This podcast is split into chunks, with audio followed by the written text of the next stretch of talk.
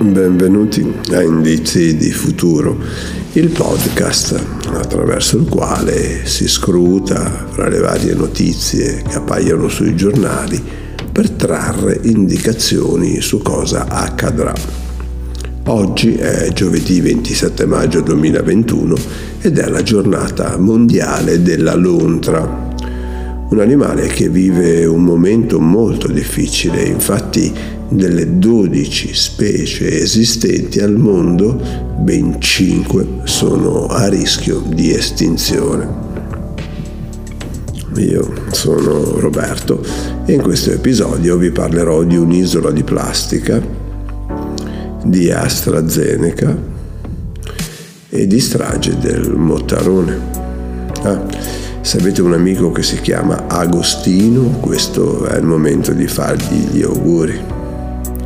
Il 27 maggio del 1923 nasce a Fürth in Germania Henry Kissinger, che però a seguito delle persecuzioni razziali, era di origine ebrea, si trasferì con la famiglia negli Stati Uniti dove divenne noto per i suoi incarichi politici, tra i quali il compito di segretario di Stato sia sotto il mandato del presidente Richard Nixon che di Gerald Ford.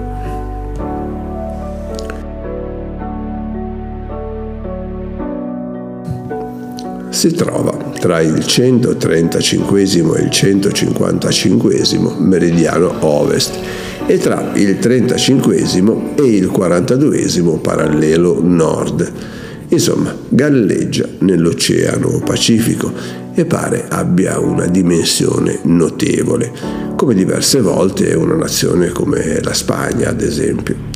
Naturalmente non è l'unica isola di plastica, ovvero accumulo di spazzatura, perché anche l'Oceano Atlantico ne possiede una di simile entità, così come in dimensione adeguata anche gli altri mari.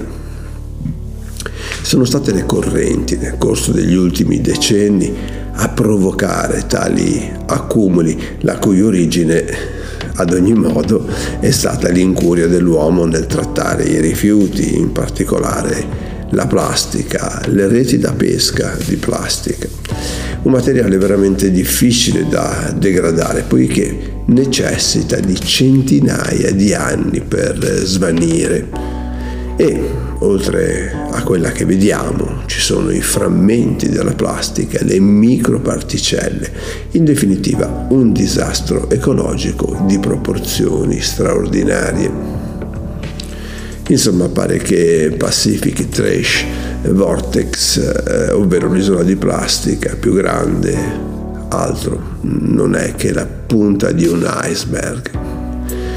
Ad ogni modo, qualche iniziativa per sminuire questo agglomerato di spazzatura si è già vista e speriamo ve ne siano presto altre.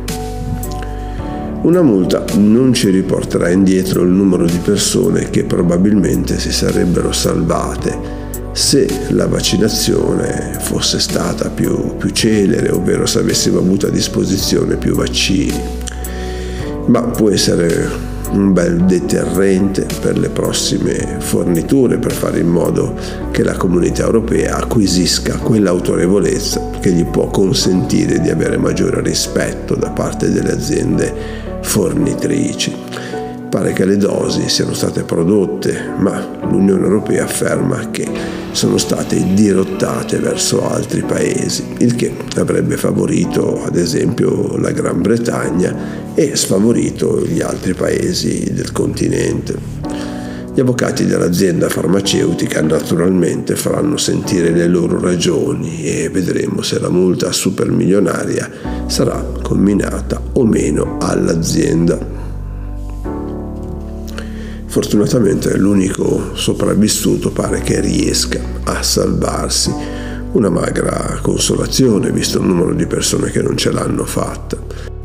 A rendere più amara la vicenda al fatto che forse si sarebbe potuta evitare la tragedia.